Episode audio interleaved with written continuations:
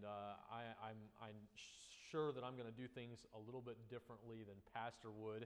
But uh, we're going through uh, the 66 books of the Bible, and he started in the New Testament and have gone through all of them up to this point. We're now in the uh, some of the general epistles, I guess. And uh, so James is where we're at this evening, and uh, a great little book. But it is it is only five chapters, but it is absolutely packed full of good practical information for us as Christians. And uh, not it's much different than a lot of the other epistles, much different than a lot of the other books, as we'll see as we get into this tonight. Uh, but I, I, think you'll really, really enjoy this small book. And then uh, next week, uh, when Pastor gets back, uh, there'll, you guys will be going through First and Second Peter. I believe will be the next two, and then First, Second, Third John, and then uh, Jude and Revelation after that. So you're getting close to the end of the New Testament. And, uh, but I hope that you enjoy this this evening. James, and it's known, we're going to see tonight, it's known as the book of practical uh, Christianity, uh, Book of Faith and Works. I put that in there. I'm sorry, that, that, was my mistake. I put that in there before I finished this up. But uh, it, it, does, it discusses a lot of the faith and works. Uh, and we'll see here in a minute, but it's not a contradiction uh, that James is making to the rest of Scripture, we see that, that uh, salvation is by faith alone. James is not trying to say that it's faith plus works for salvation but that our works should demonstrate that we have faith. All right? And so it's just a book of practical Christianity as, we, as we'll see and as we get through this tonight. And so we come to the, the name of the book. Uh, the name is, is put forth in James chapter number 1, verse number 1. James, a servant of God and of the Lord Jesus Christ, to the 12 tribes which are scattered abroad greeting. And so James uh, says, I, I, am the writer, I am James, I am uh, a servant of, the, uh, of, of, of God and of the Lord Jesus Christ. And so it's just named after him as he's writing to uh, these 12 tribes that are scattered abroad. And so that's the, the, the reason or, or, the reason for the name as the person that is writing the book. And uh, we'll see uh, as we see tonight there's several men that are named or, or the men named james that are mentioned in the new testament. Uh, one of the i believe there's four that are actually mentioned four separate men that are specifically mentioned. One of them we really don't know hardly anything about. He's just mentioned in passing in the book of luke. Uh, the other two are a little bit more well known. Uh, they are two of the uh, of the 12, uh, 12 disciples or the, the apostles. And uh, so those two are mentioned in Matthew chapter 10, verses 2 through 3. We find the whole list of all of the disciples. And uh, we find uh, James, the son of Alphaeus, and James, the brother of John, who is the more well known, the sons of thunder. And, uh, but James, uh, that James was martyred uh, in, in the early 40s. Uh, and so we, we don't think that he is the one, but we do find that James, the half brother, the eldest half brother of Jesus Christ, is also mentioned uh, in Matthew chapter 13, verse 55. And of these, it is the most, uh, he is the most commonly accepted uh, that, uh, to be the writer of this epistle, the, the James, the brother of Jesus Christ. And so uh, that is kind of where we go with this.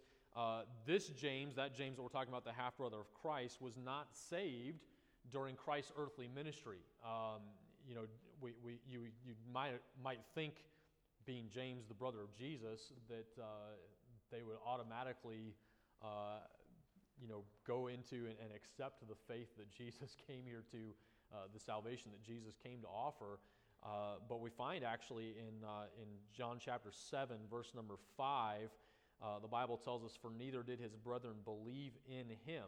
And so most of Jesus' brothers did not believe in him while he was here on earth. It took a little while for them to get to that. But this James was not saved during Christ's earthly ministry, as we see there in John chapter 7, but more than likely after Christ's resurrection and appearance to him. And we see that in 1 Corinthians 15, verse number 57.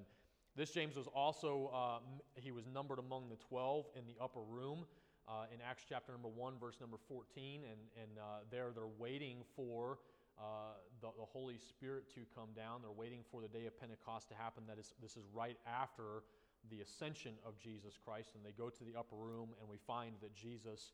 Uh, or uh, Jesus' brethren were counted among the 12 or the rest, the, the, the remaining uh, of the disciples that were there in that, in that verse. Acts chapter 1, verse 14 says, These all continued with one accord in prayer and supplication with the women and Mary, the mother of Jesus, and with his brethren. And so that's where we find that he was numbered among the 12 in the upper room there. Uh, Peter sought him after his, uh, after his release from prison in Acts chapter number 12. Uh, after Peter, uh, that's the, the passage where the, he comes to the gate and the, uh, knocks on the door, and the, the servant girl comes out and uh, she leaves him standing at the gate to go back in and tell him, and they don't believe that she's, she's telling the truth. They don't believe that Peter got released. They're sitting there having a prayer meeting that he would be released, and he comes to the door and they won't let him in. And so, but right after that, Peter uh, goes and he seeks after James, and, uh, and uh, James, as we'll see in here in Acts chapter number 15, becomes a prominent person, a prominent leader in the first church council in Jerusalem. And so uh, all of that is taking place at this time uh, during the persecution time frame. In Acts chapter number 15, James, uh, th- this same James, is one of the ones that helps to write uh, a letter that helps to establish uh, the, uh, the Gentiles that, they, that they are allowed to have and put their faith in Christ for salvation. at this time, they're, they're still kind of on that, they're still trying to debate that and whether or not the Gentiles are actually, salvation has actually gone to the Gentiles. And so James is one of those, one of the prominent leaders that helps to bridge that gap between Judaism and Christianity, and, or Judaism and, and, Jews and the Gentiles, and, and, helps with that. So the occasion for the writing, uh, we find that James is writing to the Jewish believers that are living outside of Palestine. We find that here in, in verse number one again. Uh, James, a servant of God the Lord, uh, and the Lord Jesus Christ, to the 12 tribes which are scattered abroad. And so James is writing to them because of the persecution and because uh, of the various things that they're dealing with uh, in Jerusalem at this time. Uh, some of it was because of the, the persecution from Saul, uh, who will become Paul. but some of it is just because of the, the, the religious leaders that are persecuting the church and persecuting Christians there in Acts chapter number 8, we see uh, that Saul was the one who came, and that's right after uh, he had actually put to death and stoned uh, Stephen, who was the first martyr. And, uh, and then the, the, the, the, rest of the Christians, many of them scattered abroad. And, uh, but we find here that many of these were, were probably those who had been saved on the day of Pentecost.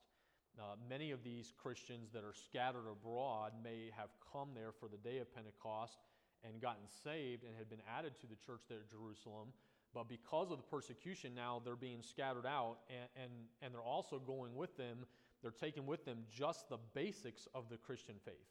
Uh, you know, they may not have had a lot of time there to really grow and really be taught and really be able to mature as Christians. So they're leaving with, with kind of the, the rudiments of Christianity. They're, they're, they're leaving with the, the basic knowledge of how to get saved, but really not much more than that, maybe. And so that's part of the reason that James is writing this letter. Because they were young in their faith, uh, James backs up his practical teaching with the Old Testament scriptures. And so he's sending this letter to help them establish and become more mature in their faith in Christ. And, and as he does that, James eliminated the, the doctrinal, uh, the, the, doctrine and, and the doctrinal teaching really from this book. We really don't find a lot of doctrinal or theological uh, discussion or, or teaching going on in this book, but it's just very practical. And, and we find that, jo- uh, that Christ is only mentioned twice. He's mentioned here in chapter number 1, verse 1. Uh, James is servant of God and of the Lord Jesus Christ. And then Christ is mentioned in chapter number 2, verse number 1. My brethren, have not the faith of our Lord Jesus Christ, the Lord of glory, with respect of persons. And those are the only two verses that we find Jesus being mentioned here in this very small small book. And so James is focusing more on the practical side of Christianity to help them mature in their faith. And we find that in as you look in, in chapter number one, verse number four, the Bible tells us, uh, "But let patience have her perfect work, that ye may be perfect and entire, wanting nothing." That word "wanting" means lacking nothing. The word "perfect" means to be complete. It's not that they are going to be sinless. It's not that they are going to be uh, completely holy in their life. None of us can be as human beings. Uh, but they are they're able to take and have as much as they need to be as complete as they can in their Christian life and in their Christian walk. And we see that that word being used three different times. Chapter 1 verse 4, chapter 2 verse 22, but he says, "Seest thou how faith wrought his with his works and by works was faith made perfect?" And then in chapter 3 verse 2, "For many things we offend all, if any man offend not in word, the same is a perfect man, a complete man, and able also to bridle the whole body. And so, this idea that, that it's just a, that, that perfect uh, means complete, but it's uh, just this practical side uh, of what they're supposed to do in their walk with God, in, in their faith, and, and, how to mature in their faith. And so, that is the occasion for the writing. We find some of the contents then uh, and this epistle encourages believers to be patient in trials and persecutions, to be doers of the word and not hearers only, and to practice what they preach. We find most of that here in chapter number one, and uh, you know that that we are to have a, a faith we're to be patient in the person. That you know they are they're dealing with suffering, they're dealing with persecutions, they're dealing with trials because of the fact that they are being persecuted by uh, the Jewish religious leaders and, and, and, people that don't want to see, and even beyond that, I mean, the, the Rome is persecuting them as well. Uh, but they are they're, they're going through these different things, and so part of this, the first half of chapter number one, really is dealing with having patience in all of that and, and asking God for wisdom, asking God for the ability to go through those things. But then he switches and he says, Look, but you've got to be doers of the word and not hearers only. We find that in verse 22 uh, because that's going to be deceiving your own selves. Basically, he's saying, Practice what you preach. Don't come to church, don't come. Uh, and don't, don't go and read your Bible and see what you need and see what you need to be doing in your life and not do anything with it. Uh, don't just hear, don't just see the truth, but do something with it. And so we find this, this uh, idea of not just faith, but the works that back up the faith we say that we have. And so the theme of faith and works we see surface repeatedly, uh, and James presents these subjects not as conflicting values, but as complementary values. Uh, James is not trying to, uh, you know, be confusing. He's not trying to uh, contradict what the rest of the Bible teaches that uh, salvation is by faith alone, right? That is very clear in Scripture. That is not what James is talking about here. But James and Paul, they don't contradict each other, they complement each other. Say, we are justified. The word justified means to be declared righteous. We are justified before God by faith. We're declared righteous before God by faith, but we are justified before men by our works. See, we as human beings, whether we like it or not, we tend to judge each other. We tend to look at somebody and we immediately pass judgment on them based on how they look, based on what they're wearing, based on what maybe it looks like their lifestyle has been, maybe uh, you know what kind of a family background they're from, whatever it may be, you know, cultural. Uh, we, we just tend to be that way. And whether we, we mean anything wrong by it or not is not necessarily the issue. But we're just beings that do that. We see people and we immediately start thinking, okay, what about this? What about that? What about that? Right? Am I the only sinful person here in this room? Okay. We do that, right? Uh, and, and that's what James is, is getting at. Look, we are, we are declared righteous by God or before God by faith, but before men, it's based on our works. It's based on what we do. It's based on what people can tangibly see. All right? And so the things that we do, again, whether we like it or not, is going to, to bring a passing judgment from people upon us. People are going to see us and they're going to come to a conclusion about us based on what they are seeing. And that's just the way that it's going to be. That's the way human beings are. And so men should be able to see by our works that our faith is changing us to be more like Christ. And that's what James is trying to get at here. It's not that we are saved by our works, but that our works should be demonstrating the faith that we have already placed in Christ for salvation. As we change, as we become more and more like Christ, people should see that on the outside. right? Uh, Jesus said that, that by, uh, out, of the, out of the heart, out of the abundance of the heart, the mouth speaketh. People aren't going to know what's in our heart until we start talking. Then they know, right? Uh, in, in, in, the book of 1 Samuel, we, we see when David was about to be anointed king, God's, uh, God said to Samuel, God looks on the, uh, on, man looks on the outward appearance, but God looketh on the heart. And so God's the only one that can see inside. So man is going to look on the outward. He is going to judge based on what he can see. And that's what we're getting here. So, and we find the character of the book is just practical in its nature. Uh, th- there's very little theology or doctrine, but rather practical truth on how to live out your faith. It contains echoes and references to the Sermon on the Mount and the book of Proverbs, both of which are practical in nature. Uh, the Sermon on the Mount, Jesus is, is speaking, and, and, the very beginning of that, he starts off with, Blessed uh, are the pure in heart, and blessed are they that do this, and blessed are they that do that. And, and you know, he goes through several different things and, and, and then for several chapters, he's just giving some practical uh, teaching, some practical knowledge for the people. We find that all throughout the book of Proverbs, just these practical, everyday truths for us to live by. And so that's kind of what James uh, is going off of as well. It's very, very reminiscent of, very similar to. Because James, uh, this is not in your notes, because James is less theological than any other New Testament book, and because of his stress on works as proof, uh, one, uh, as, as proof that one has faith, some have ruled that this epistle should not even be part of Scripture.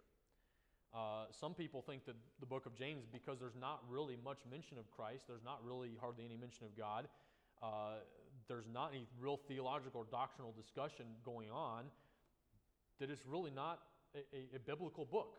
Um, one example of this, Martin Luther, for example, rejected it, calling it a strawy or a chaffy epistle.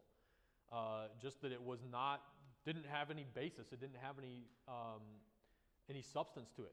Uh, and yet, the seeming opposition to this book is, is really because of James's use of the term justification by works. We see that in, in chapter number two. If you'll, if you'll turn there, if you've got your Bibles open, look at chapter number two. Look at verse number 20 because we're going to see a difference between what, what James says here. He's, he's talking about justification by works, uh, and it's not salvation by works, it's what we've already been talking about. But Paul said in, in the book of Romans, it's justification by faith. And so some people look at those two things and they immediately think that James is contradicting, and so therefore it should not be a biblical book either. Look at James chapter 2, verse 20. The Bible says, But wilt thou know, O vain man, that faith without works is dead? Was not Abraham our father justified by works when he had offered Isaac his son upon the altar? Seest thou how faith wrought with his works, and by his works was faith made perfect, complete?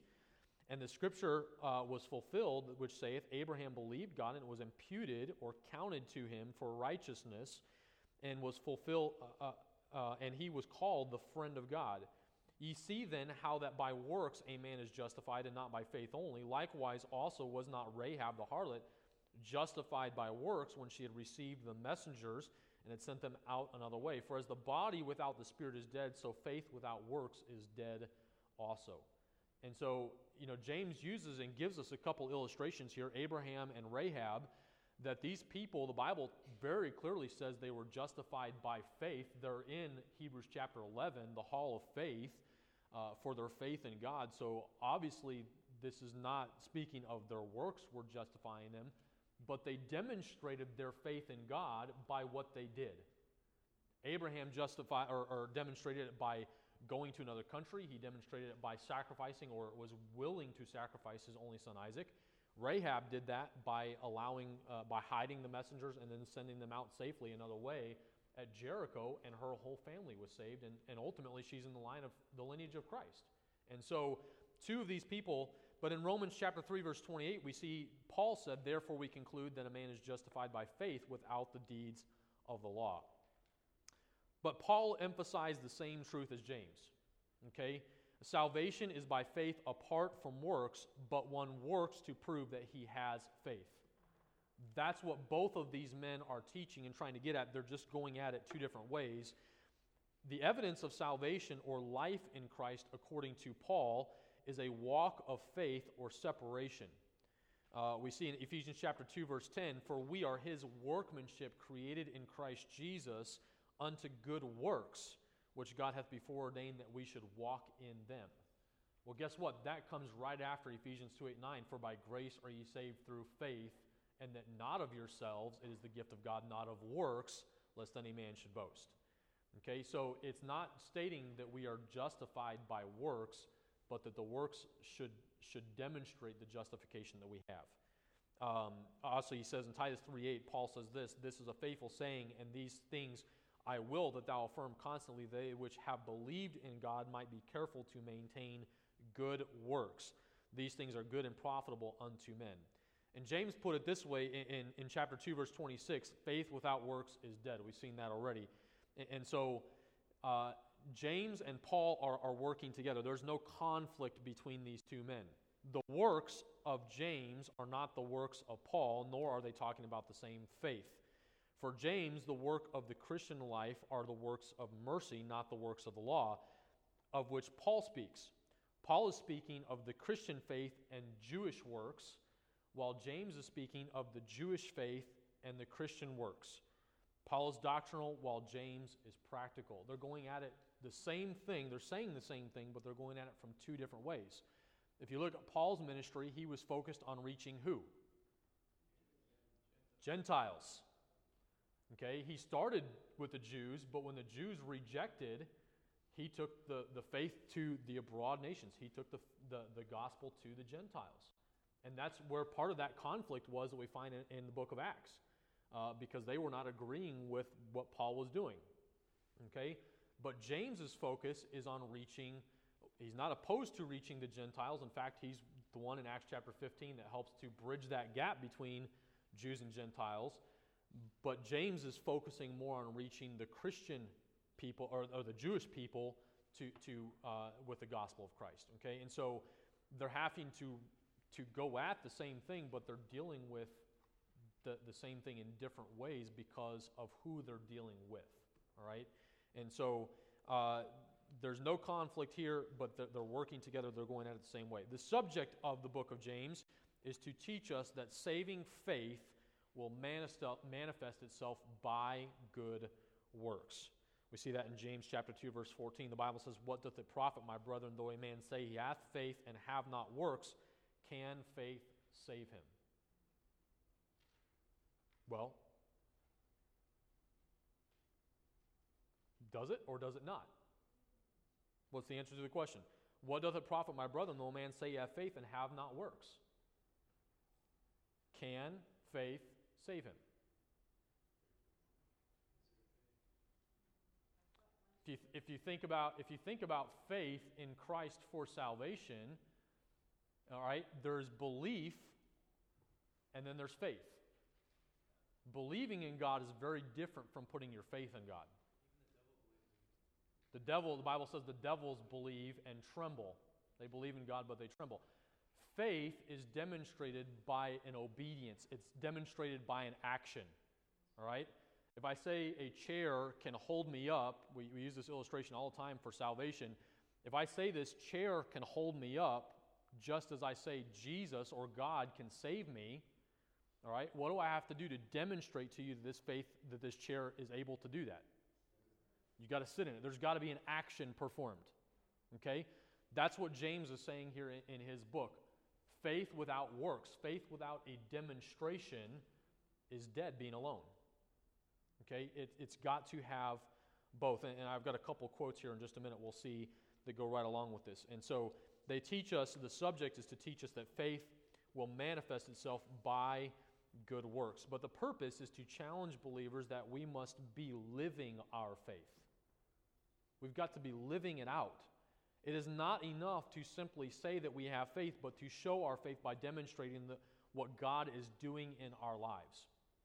We use, uh, again, we use an illustration for salvation sometimes, uh, but the lights, uh, you know, light switch, we all understand if you flip a light switch, if there's electricity going to it, what's going to happen?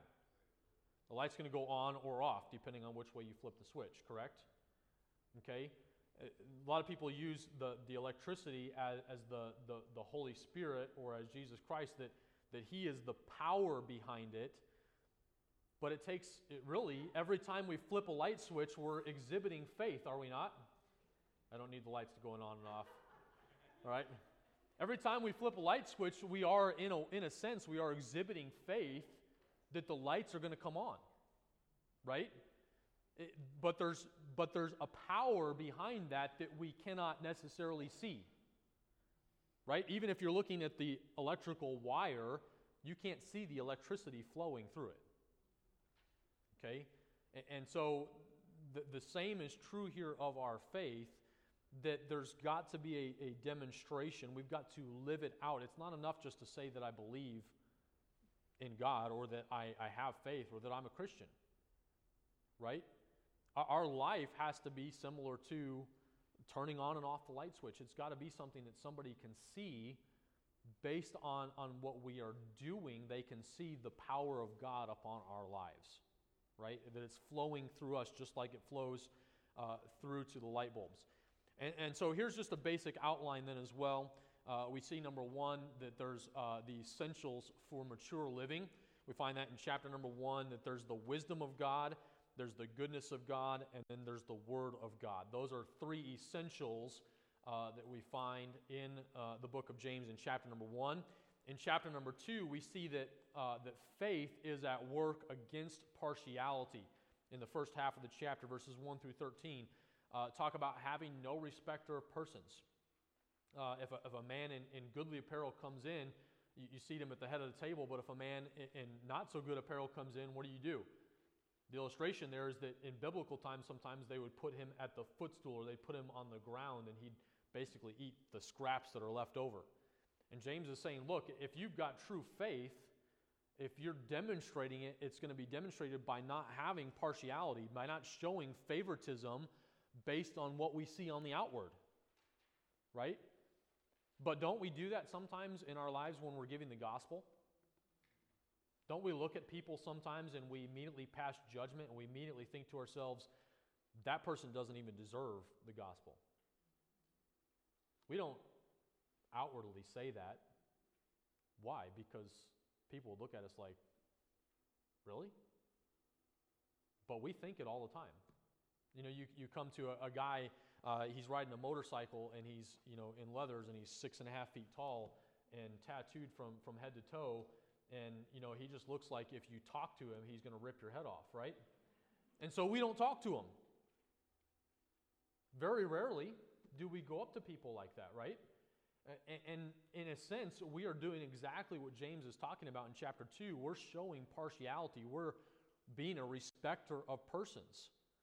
The gospel is for all mankind and god loves everyone and wants everyone to be saved. So why should we pass judgment why should we be a respecter of persons? Why should we show partiality? And, so faith is at work against partiality in the first part of James 2. But then in, in the last part of James chapter 2 is where we see that works, they are the proof of faith. And James is talking there about that faith without works is dead being alone. So we've got to demonstrate, we've got to do some things to demonstrate our faith, to demonstrate that we are a child of God, that God is at work in our lives. Uh, number four, we see that faith is at work to control the tongue. We see that all through chapter number three.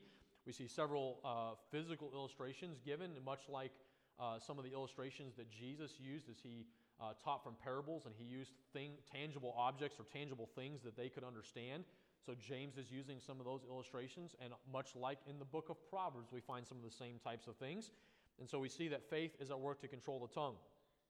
Uh, there's, a, there's an old proverb that says, Of your unspoken words, you are the master. Of your spoken words, the servant. Of the written word, the slave.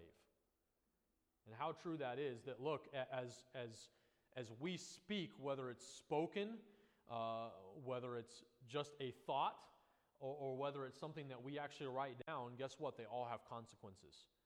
Uh, and Bible tells us that we'll be judged for not only the things that come out, but even the, the thoughts that go through our minds. And, and uh, you know, God knows everything. And uh, in our day and time, we do a lot of, of writing of things down.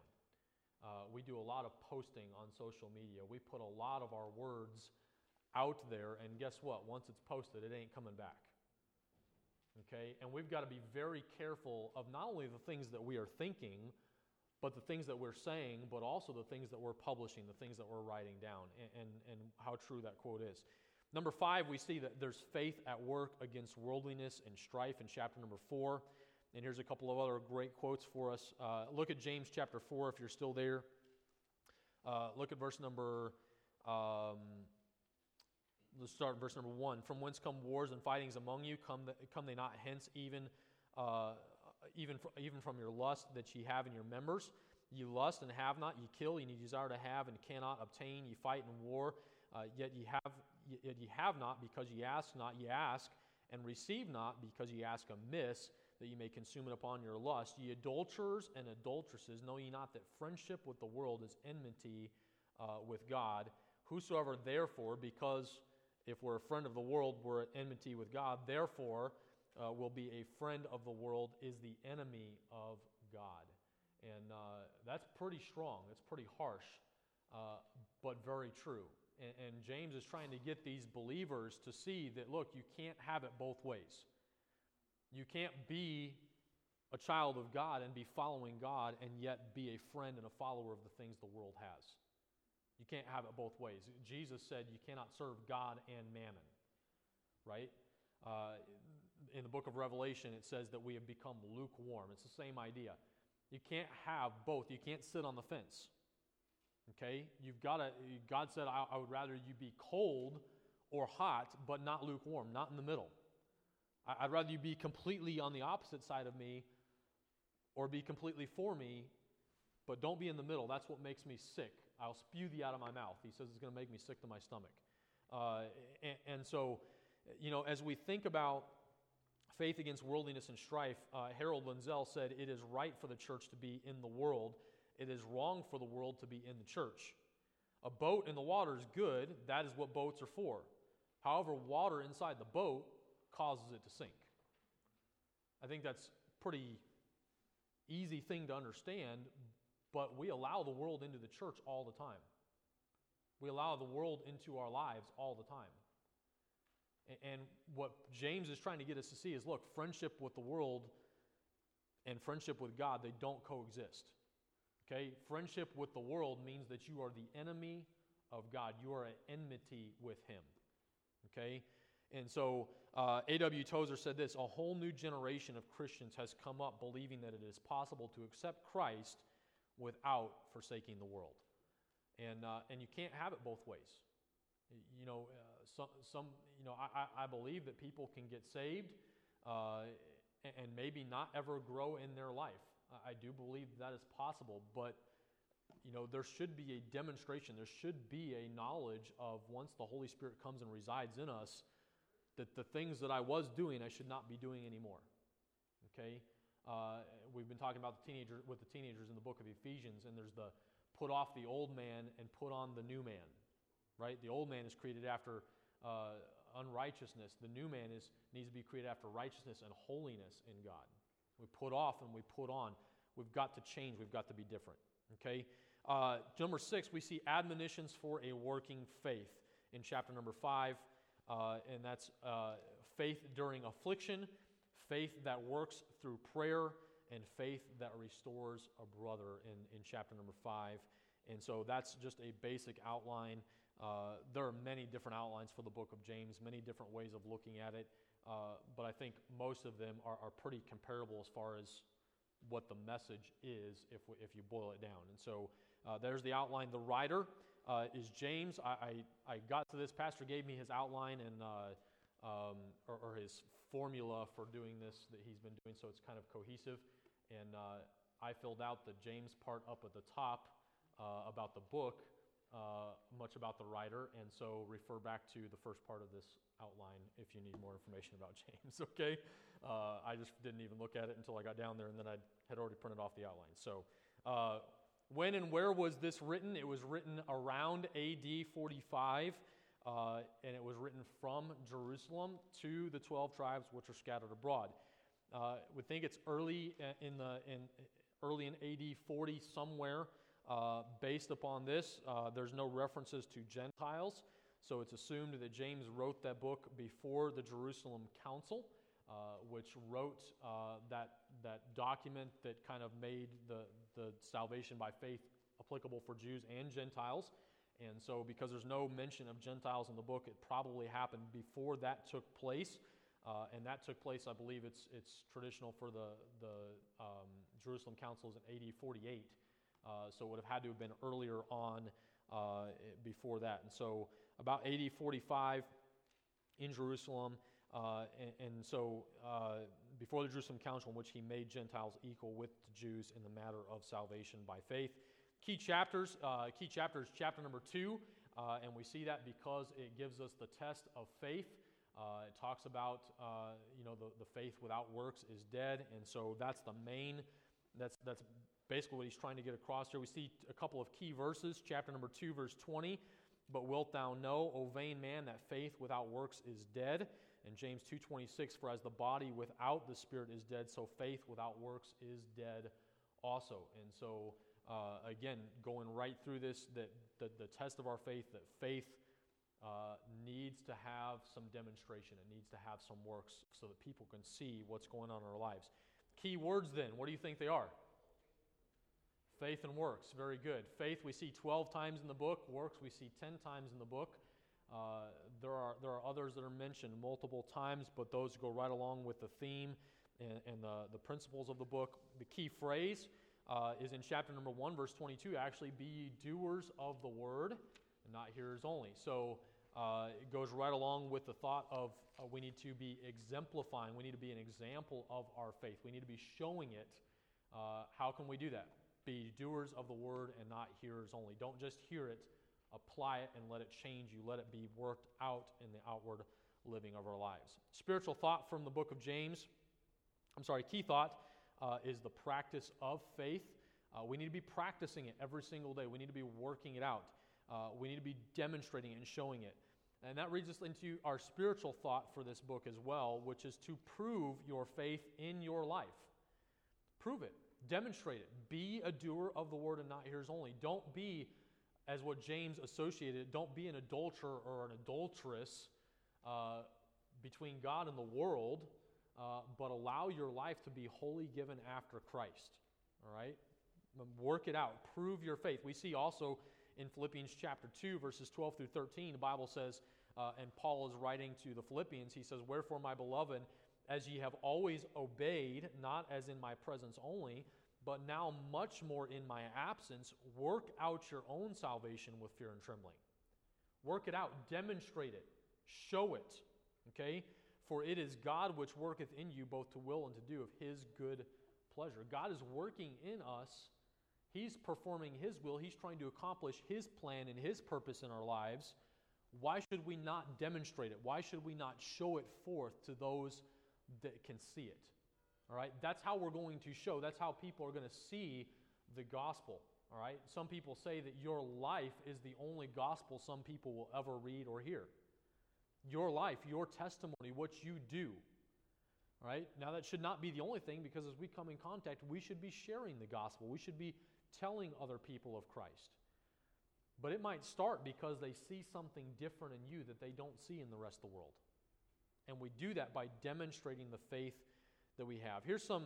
Uh, uh, here's uh, what is Christ as seen as? He's seen as the Lord who draws nigh to us. Look at James chapter 4, verses 6 through 8. The Bible says, But he giveth more grace. Uh, wherefore he saith, God resisteth the proud, but giveth grace unto the humble. Submit yourselves therefore to God, resist the devil, and he will flee from you. Draw nigh to God, and he will draw nigh to you. Cleanse your hands, ye sinners, and purify your hearts, ye double minded.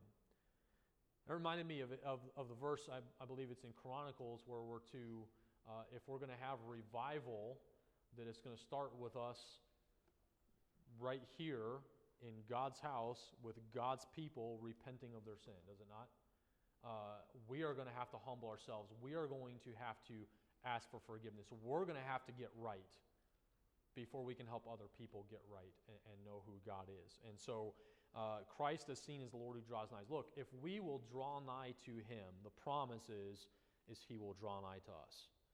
Uh, what a tremendous thought, what a tremendous principle for us that all we have to do is we have to initiate. We have to demonstrate we want a relationship. We have to start it. But God says, look, if you start it, I'm going to finish it. You draw nigh to me, I will draw nigh to you.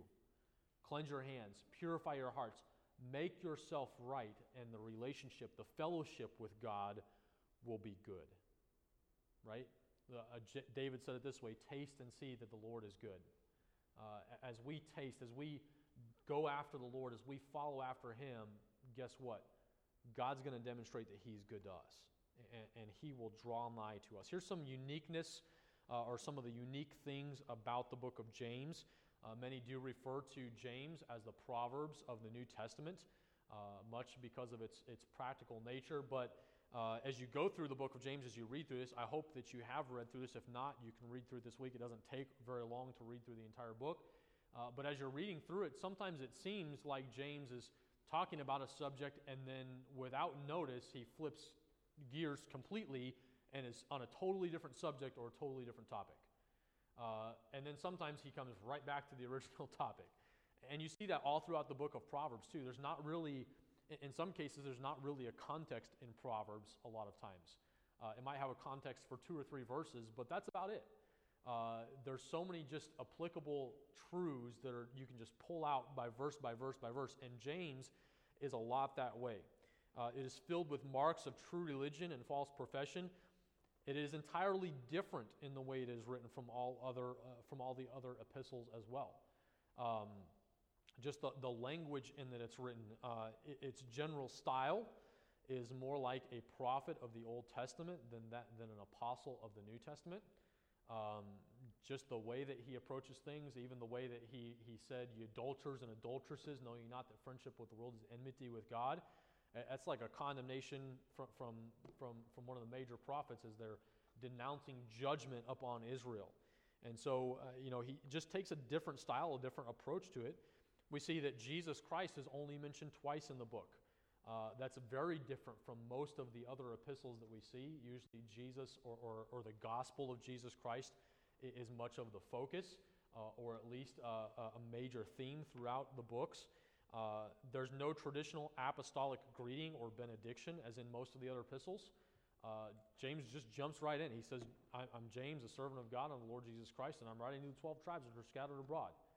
He doesn't really give much about himself, he doesn't say much more than that, and he just jumps in and goes. Uh, and so it's very different from a lot of the other books or a lot of the books that Paul writes, or, or even some you'll see, like with, with uh, Peter and with John. Uh, so it's very, very different in that way. Uh, but while all this is very different, the book is regarded as that connecting link, as that uh, joining link between Judaism and Christianity. Uh, you know, James was instrumental in that. James was, was very, uh, very much one of the main people that helped to bring about and helped even people like Paul and Peter see that it's not just about Jews and it's not just about Gentiles, that God loves all mankind. And, and both of them took advice and, and training from James uh, in, in the book of Acts. And so uh, James is a very important book. It, it's very thought out, it's very complete, uh, but yet it's, it's individual as well. It's just very different in the way it's approached. Uh, but I hope that you see tonight that you know the, the main thing that he's trying to get across is that hey, don't don't be hypocritical. Don't be somebody that says, hey, I'm a Christian. Hey, I go to church. Hey, I, I do this. Hey, I do that.